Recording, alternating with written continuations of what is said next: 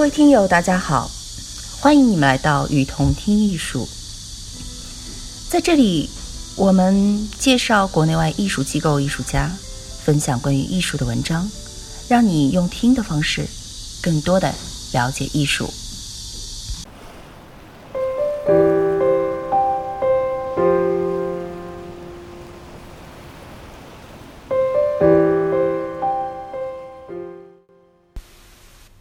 艺术投资如何开拓优质社交资源？这两天朋友圈被一则心灵鸡汤刷爆了屏。你是砍柴的，他是放羊的。你和他聊了一天，他的羊吃饱了，那你的柴呢？请时刻清醒地认识到自己想要什么，放弃你的无效社交。砍柴的赔不起放羊的。无独有偶。小右轩画廊艺术总监刘志强近期在其朋友圈写下了一段话，也引起了我的注意。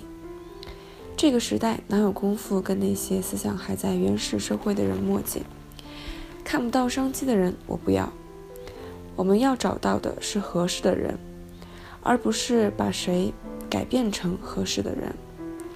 我们也改变不了谁。鸡叫了，天会亮；鸡不叫，天还是会亮的。天亮不亮，鸡说了不算。问题是天亮了，谁醒了？二十多年前，刘志强从《广州日报》一名普通职工做起，现在已经成为广州画廊界的一位资深的经营者。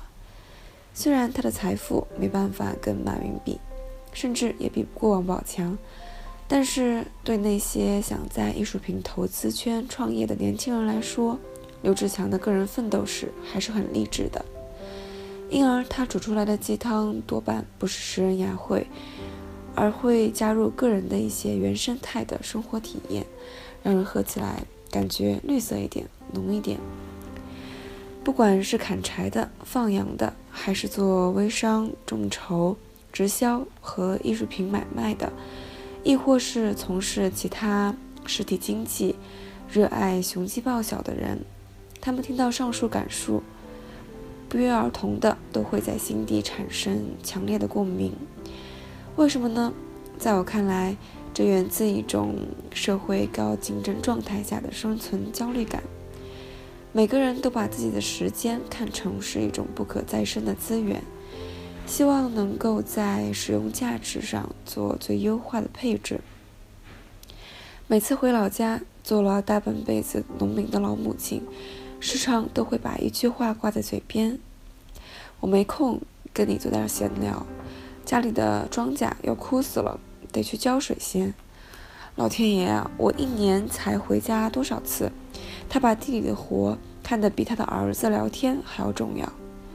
可见这种焦虑的心理，至少从八零后上一代就开始了。母亲的思维模式是在延续过去三十年的惯性。”越是有价值的人，对自己的时间管控就越严格、越精细。现在请学者出来演讲，请作家和艺术家出来走穴都要付费，否则三次过后，别人就不跟你玩了。更极端的例子是，一些做演员或者是做律师的人，干脆直接把自己的有限工作时间逐一量化，再用标准收费的形式与客户进行交易。在投资收藏界，最核心和优质的资源都是通过圈子人脉来分配的。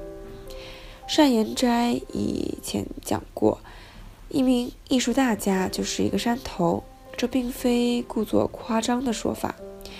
物以类聚，人以群分的传统法则，在当下的艺术投资圈显得特别直接。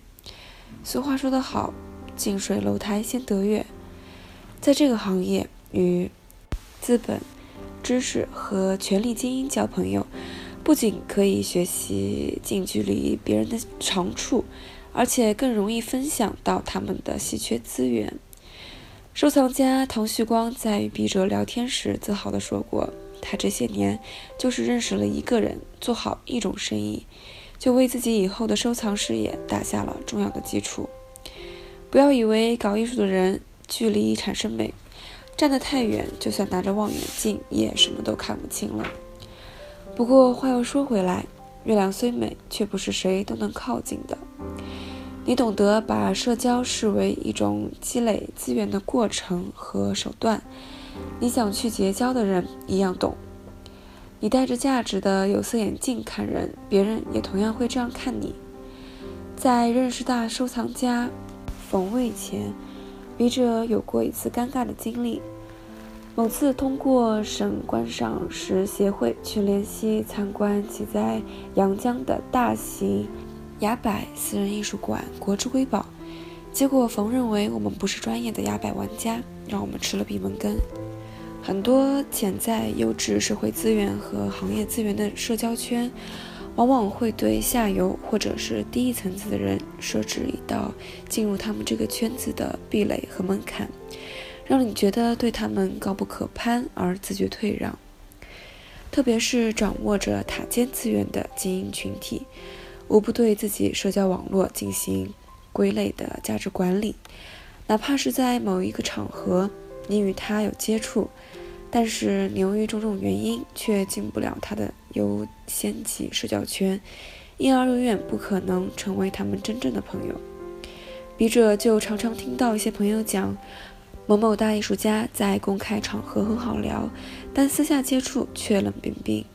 显然，你已经遭遇到社交壁垒了。那么应该如何跨越这些门槛，进入别人优先级的社交圈？有些人选择用钱买，签一纸合同，先做生意再做朋友。这种方法有个短板：假使对方议价能力太强，或者没有合法的条件跟你做生意怎么办？那你就只能选择吃亏，或者搞灰色交易，承担法律风险了。笔者更赞成有些人不断的提升自己，通过有针对性的做大自己对对方的价值来突破的办法。只有当你自己对别人也具有价值，彼此的交往才是一种等值资源交换，否则这种交往就成为了一种索取，受人轻视。